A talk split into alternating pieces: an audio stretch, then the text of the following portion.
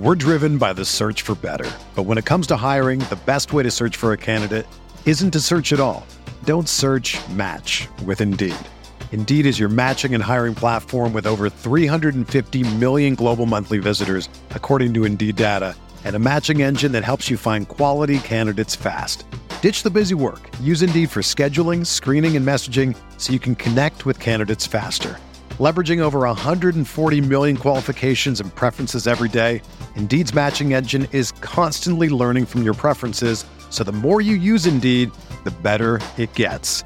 Join more than 3.5 million businesses worldwide that use Indeed to hire great talent fast. And listeners of this show will get a $75 sponsored job credit to get your jobs more visibility at Indeed.com/Blue Wire. Just go to Indeed.com/Blue Wire right now and support our show by saying that you heard about Indeed on this podcast. That's Indeed.com/Blue Wire. Terms and conditions apply. Need to hire? You need Indeed.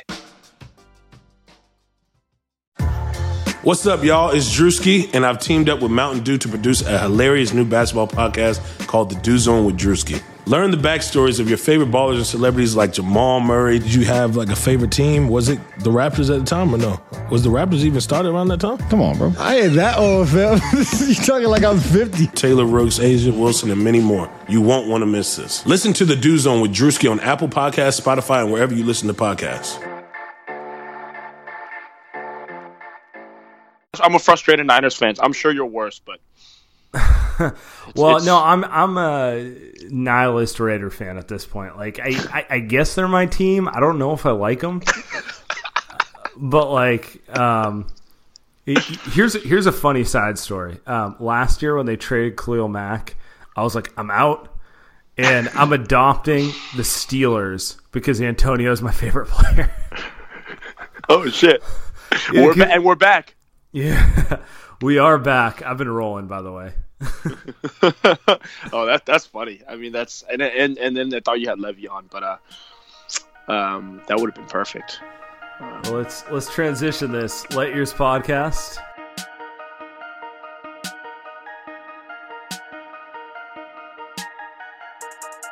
Yeah, the Warriors won against the reigning champion Houston Rockets.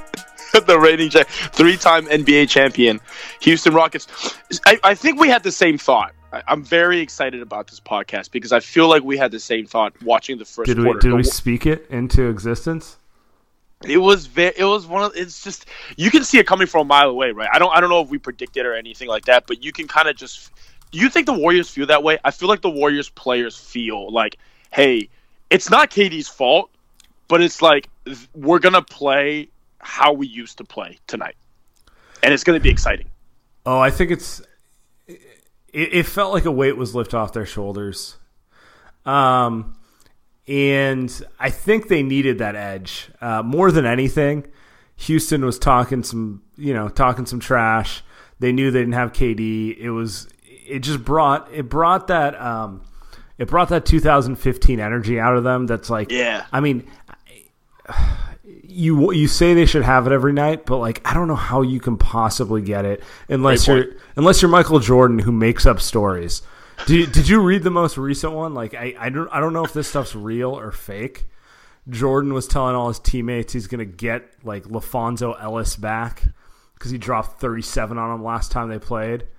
Turns out he didn't drop 37; he just made that up. So he'd have like extra motivation to just go out there and just destroy the dude. There's always, I think MJ and Kobe have by far the best stories, and you just never know if they're real or fake. That's part of the mystique. I think with LeBron, he's trying to do the same thing. It's fantastic, but the Warriors kind of don't see that, and I think that they're just everybody's confident, right? Like you're saying, MJ, Kobe, a lot of these guys are confident. I think the Warriors are just like arrogant. We've talked about this a million times, but. They're just arrogant to the point where it's like they really, truly don't care if they lose because they just know they're better or like they think they're better. Tonight it was different. It felt like they still knew they were better, but they came in and said, hey, we're going to prove it. And Steph before the game said like, hey, this is a chance to make a statement, right? And then the Rockets had all this stuff to say, like Austin Rivers and all these guys, Clint Capela. Yeah, I think that's the part that got him. It was she'd pointed it out on the timeline. Harden's never the one who's talking. It's always Kenneth Faried. It's always Austin Rivers or like Eric Gordon or like dude, you know. And maybe I mean other fan bases definitely are like, why is Draymond talking? But Draymond's an all star. Draymond's proven it. Like this would be like if Kevon Looney. Actually, no, Looney was awesome. Sean Livingston, maybe like maybe Jordan someone Bell. Like Quinn Cook. Jordan Bell. Yeah. It's like I don't know that, but I do think they needed that organic reason to get up, like a real reason, right? Like a real motivation kind of thing. I did enjoy the actual play on the court. I did enjoy Steph actually having the ball. These are not things that we've never talked about, right? But it's just it is truly impossible to feed Clay, Steph, Cousins, and KD. And when you have those four players, like, don't you feel that Steph is always going to be one that's going to take the backseat? So it hurts him. And tonight, at least in the first half, Steph was great. He struggled a bit in the second, but it's just better for the offense overall. It's not about Steph's numbers. It's about the way the team is playing. And yeah, his numbers flow a lot better. His numbers were pedestrian tonight. Like, if anything, the off-ball role has led to bigger scoring purges. But it's been a lot of – I mean, he's been playing a shooting guard role, which is like – I mean, he can do that, but he doesn't have the same effect. Like Houston was, what's made Houston successful against the Warriors is they don't double, they just switch. And midway in the game, they were doubling Steph and trapping, and we know what happens when they start doubling. He dumps it to Draymond, you get the 4-on-3, and it's it's over. Yeah, it's the usual. I think it's what it's and. That's the stuff that we've seen in 2015 a million times, and then you get the Looney or the Iguodala like alley-oop coming up over the top, or you have Draymond swinging it to Clay right in the corner or on the wing, and or Harrison Barnes, God forbid. But that type of style is better than, and I was mentioning it to you earlier, it's better than walk it up the court set offense. They're going. Draymond didn't play well. I think you'd agree with me. He didn't play. He wasn't great by any means. But he was good on defense, but his offense was. It was pretty. Yeah, the turnovers. And all. But here's what I'm just happy that they're running. Yeah, right? And you don't want to particularly run into games, particularly against Houston. Like I think people give the isolation scoring and the defense too much credit, whereas what Houston really does well is. Just turn the pace of the game into what the Warriors don't want to play at, which is like that kind of herky-jerky, dribble it down, and like no one can get a rhythm. And the Warriors are all about rhythm. Yeah, and KD, when he plays, he's down to play that herky-jerky isolation style. And that, like, by the way, is why he's great for the Warriors, because when they get bogged into that and they can't get out of it, he's like the counterpunch. Yeah, he's the you cannot lose. Like, you literally cannot lose because you can go both ways. The issue is they're going too far one way, right? I think after the Draymond incident in L.A., you notice him in transition. Every time he gets the ball, he's throwing it back to KD. And then they're walking the ball up. And it's like, first of all, it minimizes possessions. All of a sudden, you have less ways to shoot on the court. And then the other part is... And minimizing possessions will always help the team with less talent. Always. Yep. That's why you see upsets in college basketball all the time. Less possessions. You can... Like, does anyone think if you played, 200 possessions, Duke isn't going to beat everyone with Zion? Yeah. But, you play a herky-jerky game, they'll lose. And the Warriors seem to be doing more of that. And the other thing is you have Cousins, which is kind of a good segue here to talk about Cousins tonight because he looked amazing. With Cousins, you kind of want to keep doing that, right? You're even more inclined to play slower because you want to let him run up the court, post it up, et cetera. It looks – he was great tonight. He's kind of the reason they won. And outside of Clay, but, he was – P.J. Tucker's not guarding him. And he's going right through Capela and – He was not terrible in pick and roll. So you can even go through the lineup data. When the Warriors have that starting five unit with all the all-stars, it's kind of diminishing returns because no one finds a rhythm. But when you find lineup combos where it's like Boogie, Clay, and Goons, it works. Or if it's like Steph and KD and some role players at work. So it's like it's mostly an issue of like they truly do have the only one ball problem with the starting five. Yep. They finally reached it. And tonight it was like in 2016-17 with just Steph and Clay scoring, they can fit one more guy easy. They can fit KD, and it was seamless. Yeah, because, they went 16-1. Because Clay is not a guy who wants the ball. Yep. Clay just wants to move off ball and take his shots. Can you imagine if James Harden and Chris Paul had a third guy, right? Like, can you imagine that? It wouldn't work. Can you imagine them having four guys? Even harder, right? Yeah, no, not at all. And actually, I want to bring this back to your point on Steph. I mean, Steph didn't lead the team in scoring, in assists, or well, those are really the only two categories that we would assume he'd lead the team in. But he was still kind of his fingerprints were all over the game. That's peak Steph. This is why he's underrated, right? This is why people are like, well, like he's not a real point guard, right? Or he can't play defense, which he played decent defense tonight, right? I didn't see him he wasn't egregious. That Harden flop highlight was funny, and then he makes the game a lot easier for everyone, right? That's the one that people cannot quantify outside of plus minus, and nobody really cares about plus minus. So even though he went 8 for 20, it's hard for people to understand looking at the box score, like you said, that he's making such a huge impact. Like that is peak Steph Curry. It's just that during the MVP years, he also backed that up with averaging like 30 points a game. So yeah. So let's get into the game a little bit, a little deeper on that. They started Iguodala, which was surprising to me. That's when you know Kerr's. Oh, like, yeah. Right. That's Kerr's like, dude, we're done messing around. We got to, he's going to put the adult out there and like we're going to get into our stuff. And all watching, so Andre didn't have a great stat line, but he had a quintessential Andre game where he was like at the heart of everything good they did because he just he's the most overqualified glue guy of all time. You know? And it reminded me, it's like, dude, one day when he leaves, they're just never going to find a replacement for him. Like, where are they ever going to come up with a dude who can do everything he can and is cool doing it? Like, it just isn't going to ever exist again. Yeah, that like for example, I think in that late second quarter where they were like, well, they ended up being tied at halftime, or they were up 2, sorry, and then but they had a play where they were up like 4. And they were struggling. I think Houston was on like a 9-0 run, and he takes the ball and he gets the ball in the right baseline there and just pulls up for a three and makes it. It's like he's not a three-point shooter. Like, you don't really expect him to make it, but in those moments you do. Like, if that makes sense, right? Like, you expect him to make that big play even though like he's not a 38-40% three-point shooter, but you expect him to do it just because he's Andre Iguodala. Like, he just makes all those plays. By the way, he does look weird with a bald head now though. By the way, like I'm just not used to it. It's never weird. Be used to it. I think that's his playoff haircut. Like, it's time to get serious. I mean, like Clay growing a beard out. Like, come on, dude. Like, that's not you. Like, just a lot of very weird, odd.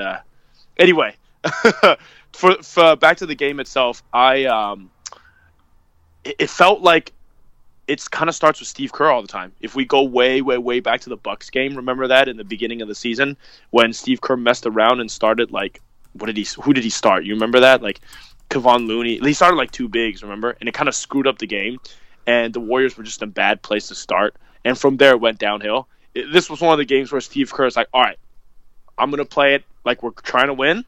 And the players gave him like 100%. So it's kind of like a two-way street kind of thing, right? So I thought that was interesting. Yeah. I mean, the main thing is KD didn't play tonight. And uh-oh. I just don't know how to quantify that. So I mentioned, I tweeted this out before the game, but our friend Matt Moore put up an interesting stat, and he goes, Warriors this season are averaging 7.6 ISO possessions a game, so not very many. That's in the bottom 5 of the NBA. Versus the Rockets, they're averaging 16. So I kind of theorized, I was like, it's mostly KD isoing switches, which Kerr's repeatedly said he's okay with. I'm curious what the numbers look like without KD tonight. And just a hedge because, any KD conversation you have to hedge before people like run with it. Like, you're ungrateful, he's on the Warriors, that sort of thing. You know, they're not better without KD, but Houston does bait them into their worst tendencies, which is like let KD go one-on-one and everyone stand around. And we didn't see that too much tonight. So what do you – so I guess my question would be what would be the best way for them to play? Let's say they meet in the Western Conference Finals again, right? What would be the best way to play? Because now you have to integrate Cousins and KD, and you're taking shots away from Steph. Yeah, that's the tough one. I don't know. Like the best way for them to play is staggering those three as much as possible. It's a great answer. Yeah. But then the second thing is, I mean, they know how to play with KD to play to their max. They did it in 16-17, and they do it time to time. And it just involves him kind of trusting his teammates, as corny as that sounds, and just kind of like pass and cut because he's going to get the ball back. It's when they go to – and like Steph can do this time to time too. He's done it recently where he kind of hunts his shot versus just like trusting, you know, pass and hunting. Cut. Yep. You're right. He's been hunting. You can tell. Here's my thing. Here's my kind of – I think it's on Steve Kerr. I think the players are who they are, right? KD's who he is. Steph is who he is. He needs to play a certain way to be the greatest that he is. KD, same way. He likes to play slower. Cousins is who he is. Draymond is who he is. It's up to Steve Kerr. Like, he can't be who he is. And I think for me, it's just play 7-8 guys. Just play 7 guys. And just keep Steph in longer. Keep KD in longer. Don't play fucking Quinn Cook in the playoffs. Don't stop playing. Don't even play Sean Livingston, right? Like, he's got to play guys, Livingston. I mean, I know, but I'm saying they literally just don't have enough wing bodies.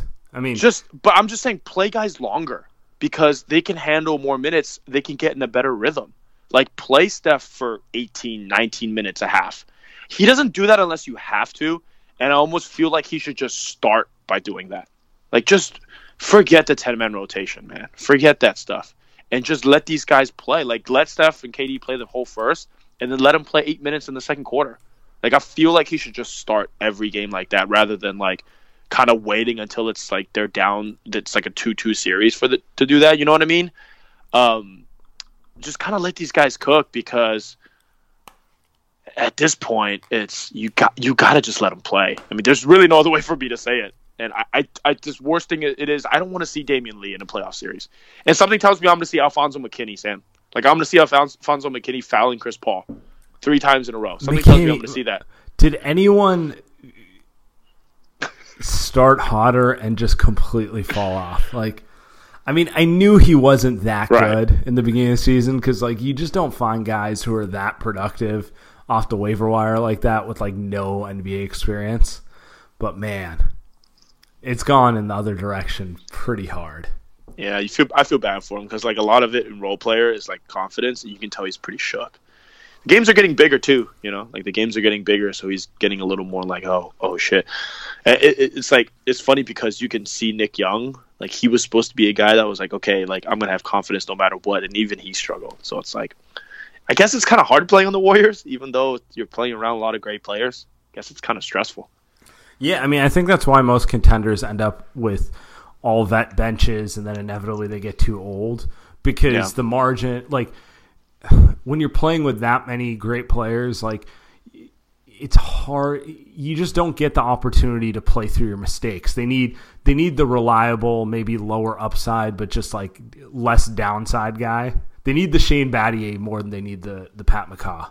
Oh boy, the Shane Battier would be. Can you imagine Shane? Not even prime Shane Battier. Can you imagine? Like 37-year-old Battier. Oh man! But I mean, that's like what we're talking about, and that's kind of how it always goes on title teams. You can take it before the Heat, like the Lakers, the Spurs. They're always older, and like they're like 8th through 10th man were always like 35-year-olds who, like, you know, they knew they weren't going to play more than 15 minutes ever.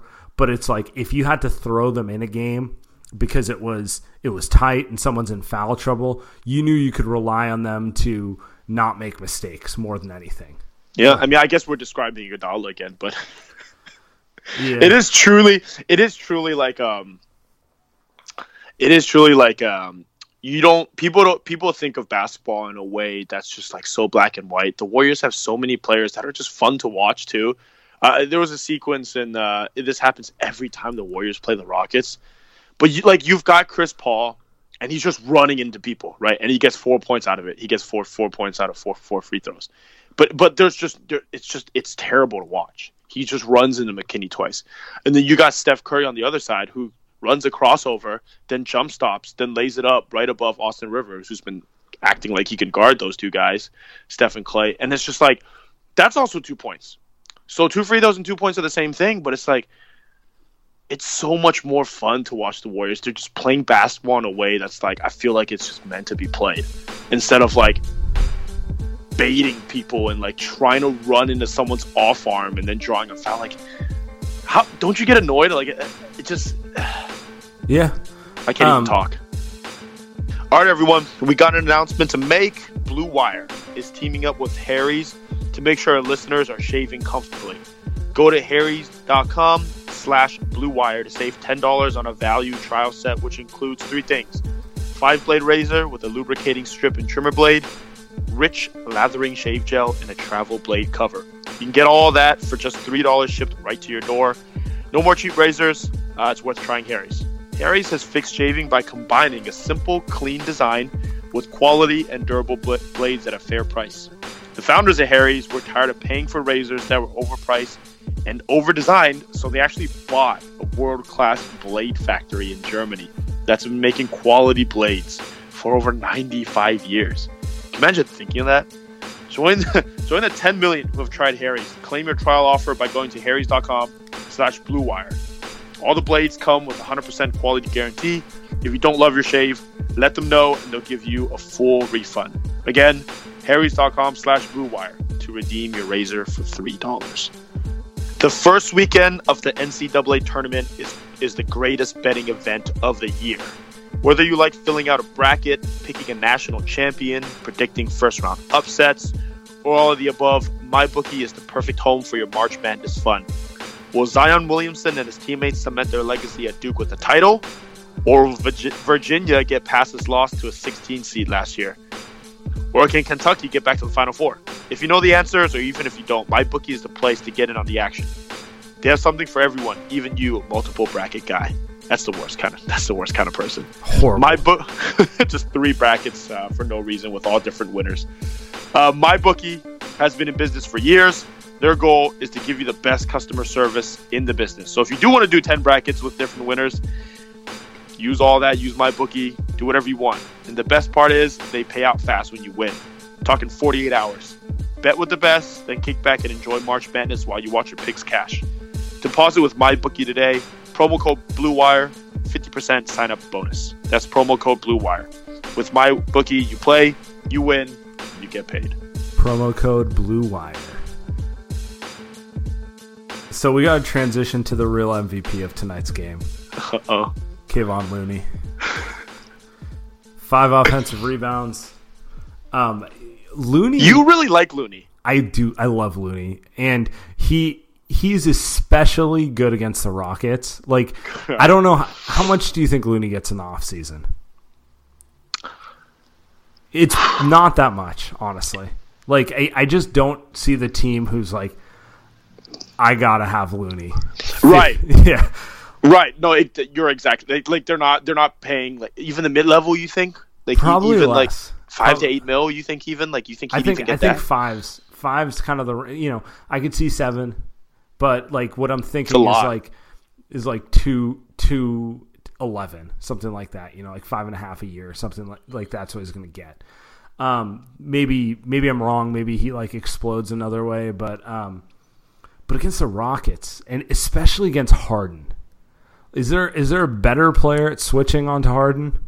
They would literally pay him the full mid-level for him just to guard Harden every single season, and it'd be worth it. Especially in the first half where he shades him perfectly to the left, does not foul, and like he's immune to Harden's like kind of Harden wants to put you asleep. Like Jordan Bell is just Jordan Bell is the peak example of the guy you would think is good switching, and he's but like not good switching on Harden, right? Because Harden's just like, all right, I'm just gonna head fake you twice. I'm going to the line. And it doesn't work with Looney. Against every other team in the NBA, I want Jordan Bell. Right. I just would rather have. I'm a Jordan Bell apologist. But against the Houston Rockets, Kevon Looney, he's long. That's the thing. He's long, and he doesn't want to move. Like, he doesn't want to jump because he knows he's not going to get blocks. Like, he's one of those players that's like, he's smart enough and self-aware enough to know that he's not going to block anything. So why bother? Like, the worst part is when you have someone that, like, can't jump, is small, and then he goes up and he's just trying to block every single. Like, I watched JaVale McGee, right? And these JaVale's a perfect example, actually. JaVale's a guy who you're like, you should be better on defense. Like, you're not lazy. You have all the physical tools and you engage, but, like, for whatever reason, like, you bite on the first move every time. Yeah, and he's just really juiced to run into the wrong places on defense. Right. He's, like, really energetic, and then he's also everywhere, but he's absolutely nowhere. So you'll go against, like, a mediocre team, and he'll have 3 blocks and a steal and, like, turn the energy of a game. But then against a better team, it's like, oh, what's going on? I can't believe Kevon Looney is the guy for James Harden. That is pretty ridiculous. James Harden had a game 2 for 12 from 3, which was kind of what he did a lot in the Western Conference Finals. I think he had maybe 1 or 2 great games, but outside of that, this was kind of the performance that he's throwing out against the Warriors, really all the time. Because do you think that the Warriors are more scared of Chris Paul than James Harden? Like, are they more worried about Chris Paul, you would think, from a coaching perspective? I don't know. Harden's definitely better, but they certainly. I just think the Warriors are very, and it's not just Looney. He's just kind of the most pronounced because it's coming from, you know, a non-star player. Like, he makes himself a vital piece in this series, whereas in most series you're just like, hey, he's just a guy in the rotation, right? But, like, Clay doesn't bite. Iguodala doesn't bite. Draymond doesn't bite. I mean, they're. I mean, that's why they're a great defense when they lock in, but they're patient on Harden in ways that other teams aren't. And I feel like they played him so much that, like, even Steph these days doesn't bite or anything, where it's like they've played him so many times. I don't want to say they know his moves, but, like, they just know the rhythm in which they need to play defensively against him. Yeah, I think that's a great point, because I think most teams, when they play Steph, they kind of think the same way. They're like, hey, like, we know all the off-ball stuff you run. And then so you hear a lot of the fans and you hear people like us are like, dude, like, let's just put him on the ball and just let him go, right? Make it a 4-on-3, because everybody knows in the playoffs that you're running, like, an elevator, or you're running, like, you know, a scissor play, or you know, they know what Steph is going to do. Some sort of floppy action with Clay that they run every day. And now it's like the pass to Steph, and he passes back, and then he's relocating in the corner. Like, teams aren't guarding that well yet, but they'll get there. I knew the Warriors were feeling it when they ran the relocation for Iguodala, and he hit it. I'm like, are you kidding? That was the only shot he hit, by the way, all night. But when they did the, you know, he passed and then he relocated like Steph. I'm like, oh god, and it went in. That's funny how we talked about the same play, because yeah. I talked about that earlier too. That is what it was. Now that I think about it, yeah, it was.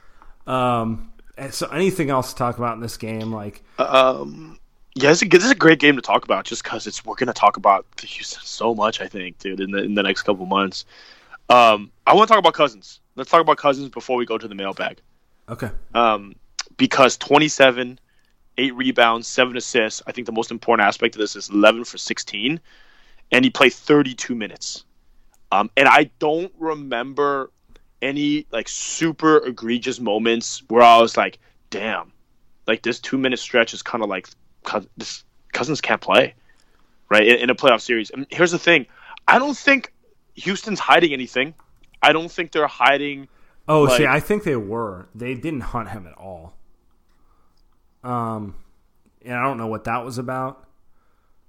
Maybe if I rewatch it, I'll see the Warriors kind of communicating so they don't have to get boogie switched as much. That's what I would think, because that's what Draymond would be doing on the back end. Like, he'd just be like, I'll take the guy up top so that you won't ever have to switch up top. Like, he does that with Steph too. But I mean, you're right. I mean, if they wanted to hunt Cousins, they could. They should. right? Maybe they just decided not to do much of that. But it just doesn't seem like a D'Antoni thing to me. That's all. It was just one of those things where it's like, maybe Cousins could play if Draymond is there to cover up and able to communicate, because he's going to be the one that has to do it, right? Because he's the talker. Because Iguodala is kind of doing his thing. Clay doesn't talk much. He just guards his guy. And Steph's kind of all over the place. So I think it is up to Draymond, and I think if it's a playoff series, he's going to be the one that has to tell Cousins what to do, or cover up for him, I should say. Yeah.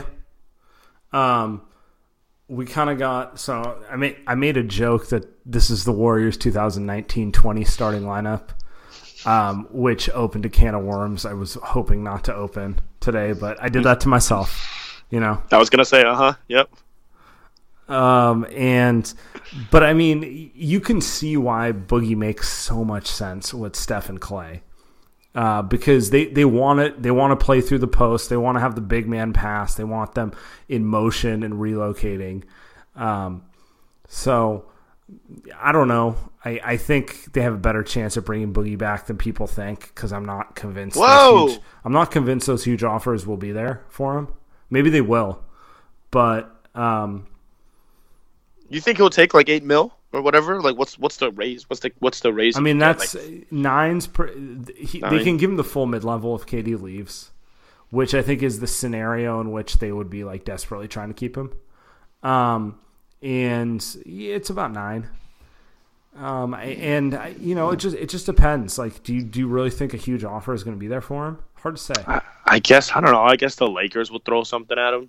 You know, I guess if they don't get Kawhi and KD and whoever else, Jimmy Kyrie, Butler, even Kyrie, right? Kemba, Kenneth Faried. Yeah. Just listing all the K's. Clay, forgot Clay. We got to kind of sit down and think about who the teams are that can offer him something. But you would, man, I guess you'd have to think there'd be some type of team that throw like $20 million at him. Just, you know, and he's kind of, I think, at an age, because the more I think about it, he's kind of at an age where it's like he kind of can't waste another season making just $8 million, right, quote unquote. Yeah. But he does want to get, if I were him, you know, 28, 29, whatever he is, it's like, dude, I better get my $20 million now, because I'm definitely not going to get that, you know, particularly off an Achilles. Like, it's very easy to think, you know, I have more time. He's already had the bad injury where it's like, you know, you start thinking, my time's limited. Yeah. I mean, it's not like he has crazy endorsements. He's a Puma guy, right? Yes. Puma, whatever it is. Like, so it's not like he's making $30 million off the court like Steph and KD and stuff like that. So I don't know, but it would be interesting. So we're answering, Chano asked the question, if KD walks, we re-sign Boogie. Who says no? And, I think we came to the same. Look at that segue. I think we came to the same conclusion, which is, I mean, if he'll take it, yeah. But if he – the only other way to re-sign him, if KD walks for more money, involves letting go of Iguodala or Draymond, in which case you're just talking about a completely different team, right? I guess you live with – I guess you – Steph, Clay, and Cousins is probably better than Steph, Clay, Draymond, Iguodala. I don't know. Yeah, I don't really want to go there. So let's get into some more questions. We'll get there when they get there. I have a really fun one, at Pickup Hoop. If the Warriors have to go through Utah, OKC, Houston, and then whoever comes out the West, would that be the hardest path thus far? Whoever comes out the East. Oh, Yeah, the East. I think so. I don't think Utah's particularly a big problem. But for first-round series, they'll make them try harder than they would if it was the Spurs, you know. OKC and Houston would be a drag. And I don't think they've had a second round. I don't think they've had to play a second and third as grueling as that. The only thing I can think of is year one when they played Memphis in round two. But Houston round three wasn't nearly as good. I don't know, your thoughts. I guess I'm thinking, and because it was 2015 and 16, it was oops. I'm speaking away from the mic. In 2015 and 16, I feel like it was more self-inflicted. A lot of it was just like they needed to get into the rhythm, and once they did, it wasn't necessarily close. 16-17, it felt like it was tougher, but that was because of Steph's injury. But that might be the toughest one, just because for me, it almost feels. And we were talking about the OKC pod. That OKC Game 6 has been coming up a lot lately. I'm not really sure why. It's just been randomly popping up on podcasts and stuff like that. But I feel like that series alone was that series alone was why they lost to Cleveland. Like, yeah. If they had won that series in 5 or 6, which they was favored to do, they beat Cleveland. They just do. And so that, to me, it doesn't matter who they play this season. Because I don't think there's any team that's as good as that team. I don't know. Do you think Houston's better? Do you think Boston's better than that OKC team? Probably not. But I do think the factor we're not discussing is the fatigue factor. The Warriors got up tonight, but, I mean, this is the fifth year of a run. Potential three-peat with KD. That's a lot of – it's just – they're not the same Warriors team is all I'm saying. Bill Simmons said they played 80 games more than any other team, or like than a. Yeah, it's I mean, just this 80 puts, games. This puts LeBron's second place streak into perspective, and he's playing a lot of extra games, right? And he just somehow it took this long for him to actually get injured for a couple months. So that's miracle of modern medicine. We are not here to praise LeBron. Let's move on. You got a question? Did you find one? Yeah, let's go with it's a lot. All right. Game on, Nate. Steph, more than any other Warrior player or staff, seems to give zero F's about trying to placate KD this season. Regularly ignores him when he calls for the ball, pulls long threes when he's pouting. Agreed. Why do you think this is? Does he know something that we don't? Let's get spicy. Body language guy, huh? So I agree. I think I don't think they dislike each other. I don't. Not that I've heard anything. I don't know, but I don't think they dislike each other or anything like that. But I do think it is true where Steph is kind of like, I really don't care that much if you're mad that I'm shooting a 28-footer when I'm 1 for 6 from three, and I think that kind of tells you all you need to know about Steph, because Steph's usually the guy that is aware of everything that's going on around him, and I think he's aware that he does not care if he doesn't get KD the ball, or if he's kind of being more, like you said, placating for KD. So I just don't think he cares. And you can read that in the other ways, man, Sam. You can read that like I think, he knows KD's going to be gone, or you can read that like, hey, it's my team. But either way, I think it's good. This is my effing house.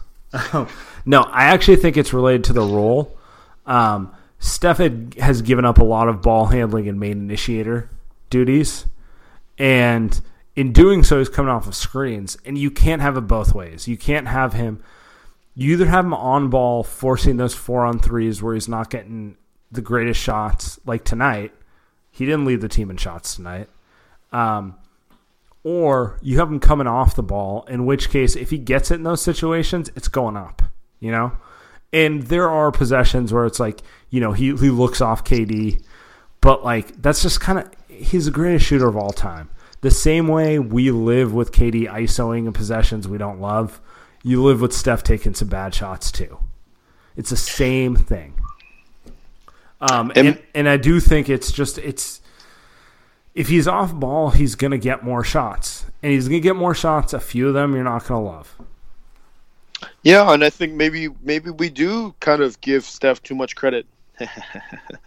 Maybe we do say he sacrifices a lot when, you know, he's always been this type of player. But that I don't need to go too deep there. You got another one, or should I pick one? You go. There's so much. You want to go in the Wayback Machine? You want to take a throwback question here? Sure. JDM at JD Man JD. What would the Warriors have done in free agency 2016 if KD didn't come? Ooh, this is a fun one. Everyone seems to think they just run it back. Ooh, you don't think so, huh? I'm not convinced that. I think they keep Barnes, but they would have had freedom to clear a little cap space for a center. I think they would have done something because they knew Ezeli was done. you can talk to anyone around the team. They knew Ezeli was done, and history proved him right. He never played another minute in the NBA again. Portland did sign him, but his knee just – you feel for the guy, but it is what it is, right? So I don't know what they would have done, but I think they would have re-signed Barnes and found someone better than Zaza to play center. Who that is, I'm not sure. Brook Lopez. Maybe. They do. Robin Lopez. No, I think you're right. Something tells me that I don't think they had. I don't think they had any magic. I don't think they had anything. I think it was KD or just run it back with the same guys. And I almost feel like. Well, what I'm saying is they would have done stuff in the margins. There wouldn't have been okay, we didn't get KD. We're gonna pull a magic hat and get Paul George. Yeah, or it would also have maybe given him more leverage for the Anthony Davis sweepstakes. Maybe that would have been something. But yeah, I think they come back with it's the boring answer. I think they come back with Harrison Barnes, and they do kind of. I think it all relies on Harrison Barnes, and we can kind of see that he never became that. I don't think anyone thought he was going to be a superstar, but he didn't even really become a star. So I think he kind of is always the same player he's going to be. Right, so I think that they would have banked on that, and he probably would have been the same player that he was in 2015 and 2016. So I think they still get back to the finals. I think they still get back to the finals. I don't know if they would have won. That LeBron Kyrie team was amazing the year after. They might have won, but because Steph was fantastic that year after he lost in the finals. So who knows? I haven't. Do you have one? I have one more. I have a post game quote. I want to read first from Boogie when asked if he likes playing against the Rockets defense that switches and has a lot of small guys on him. I don't really care. I don't think anyone can stop me one-on-one. Period. You can put whoever you want on me. Honestly, it's just very on brand. Hey, by the way, while we're in the process of reading quotes here, we don't even need to talk shit because these guys are fantastic. Draymond, they asked him about the stuff coming out of the Rockers locker room, like Kenneth Faried and Austin Rivers and these other guys. He said it didn't juice the Warriors up at all. He said, "quote I'm not sure stupidity juices up anyone." Wait, say it one more time. He said, so they asked him, hey, what do you think about the stuff that the Rockets said? And he said, it doesn't juice me up. I'm not sure stupidity juices up anyone. That's. I think Draymond's probably the best at talking shit. He's just so vicious. He's smart too. The worst type of trash talker, or the best, is the people that says something that's true. But in a way that's just so demeaning. The best trash talker is the person who can't get hurt, so they just take it lower and lower. We all have a line, The reason what he said to KD hurt so much is because he hit his soft spot, right?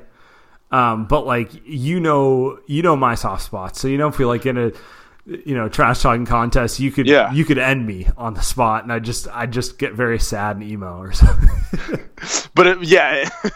And Draymond is not afraid to go there.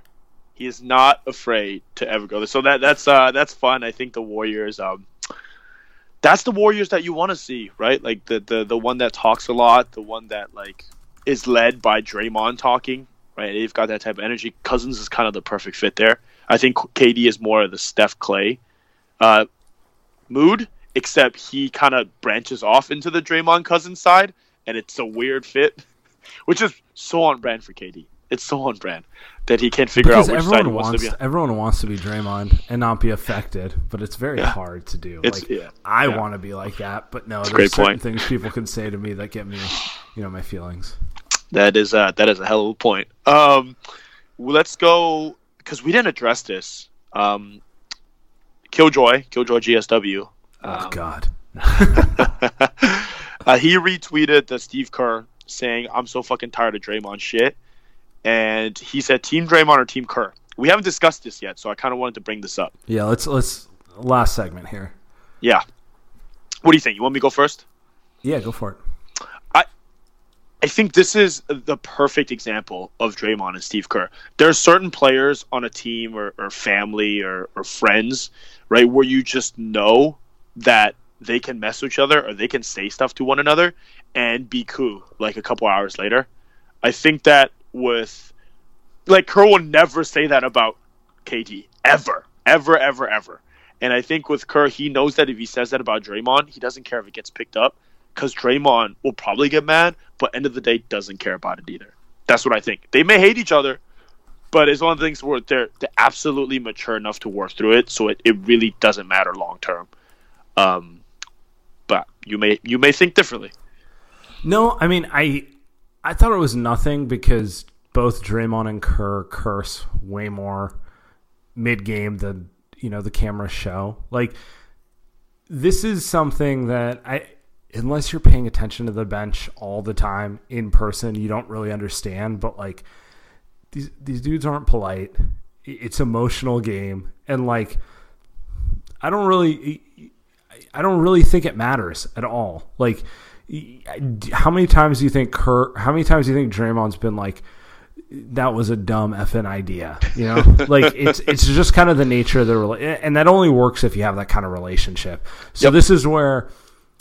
This is where you kill someone like Boylan in Chicago for, like, trying to do that while he has no equity. You know what I mean? Like, 100%.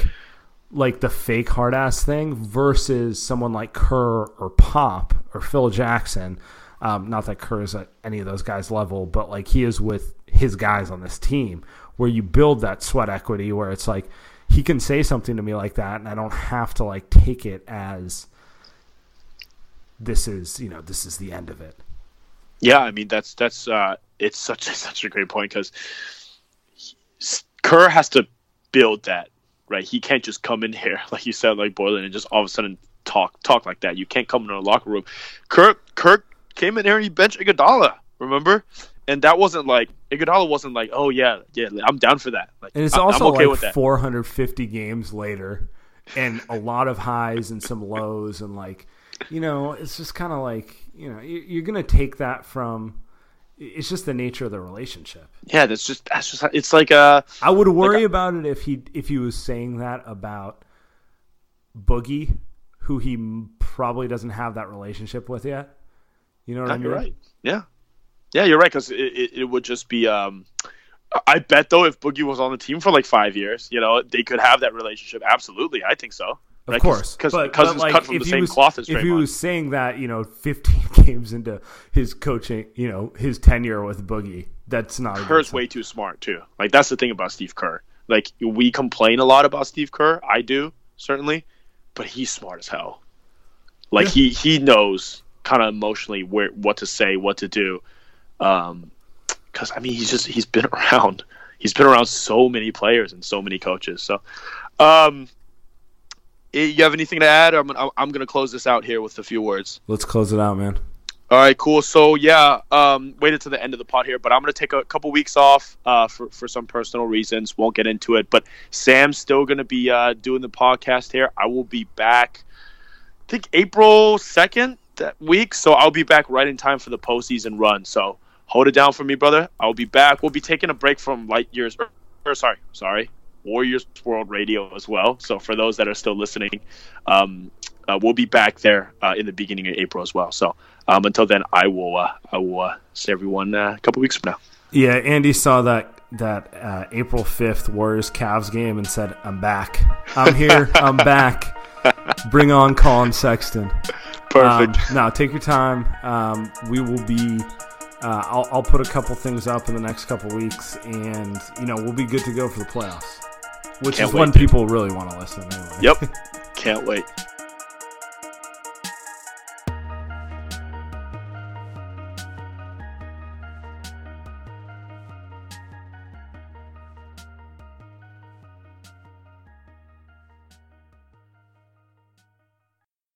The headlines remind us daily, the world is a dangerous place. The elites in charge say everything's fine, stop noticing, but you know better. And your gut knows that time is short to prepare for a world that is 4 missed meals away from chaos. My Patriot Supply has helped over 3 million families become more self-reliant and is the company Americans trust to prepare. Go to MyPatriotSupply.com and secure their best-selling 3-month emergency food kits. Each contain delicious breakfasts, lunches, and dinners, averaging over 2,000 calories per day. Secure at least one food kit for each family member. For a limited time, save $200, plus get free shipping on all their Ready Hour 3-month emergency food kits. You're not ready if it's not Ready Hour foods. My Patriot Supply also has solar power generators, water filtration units, biomass stoves, heirloom seeds, and critical survival gear. Shop MyPatriotSupply.com today. MyPatriotSupply.com.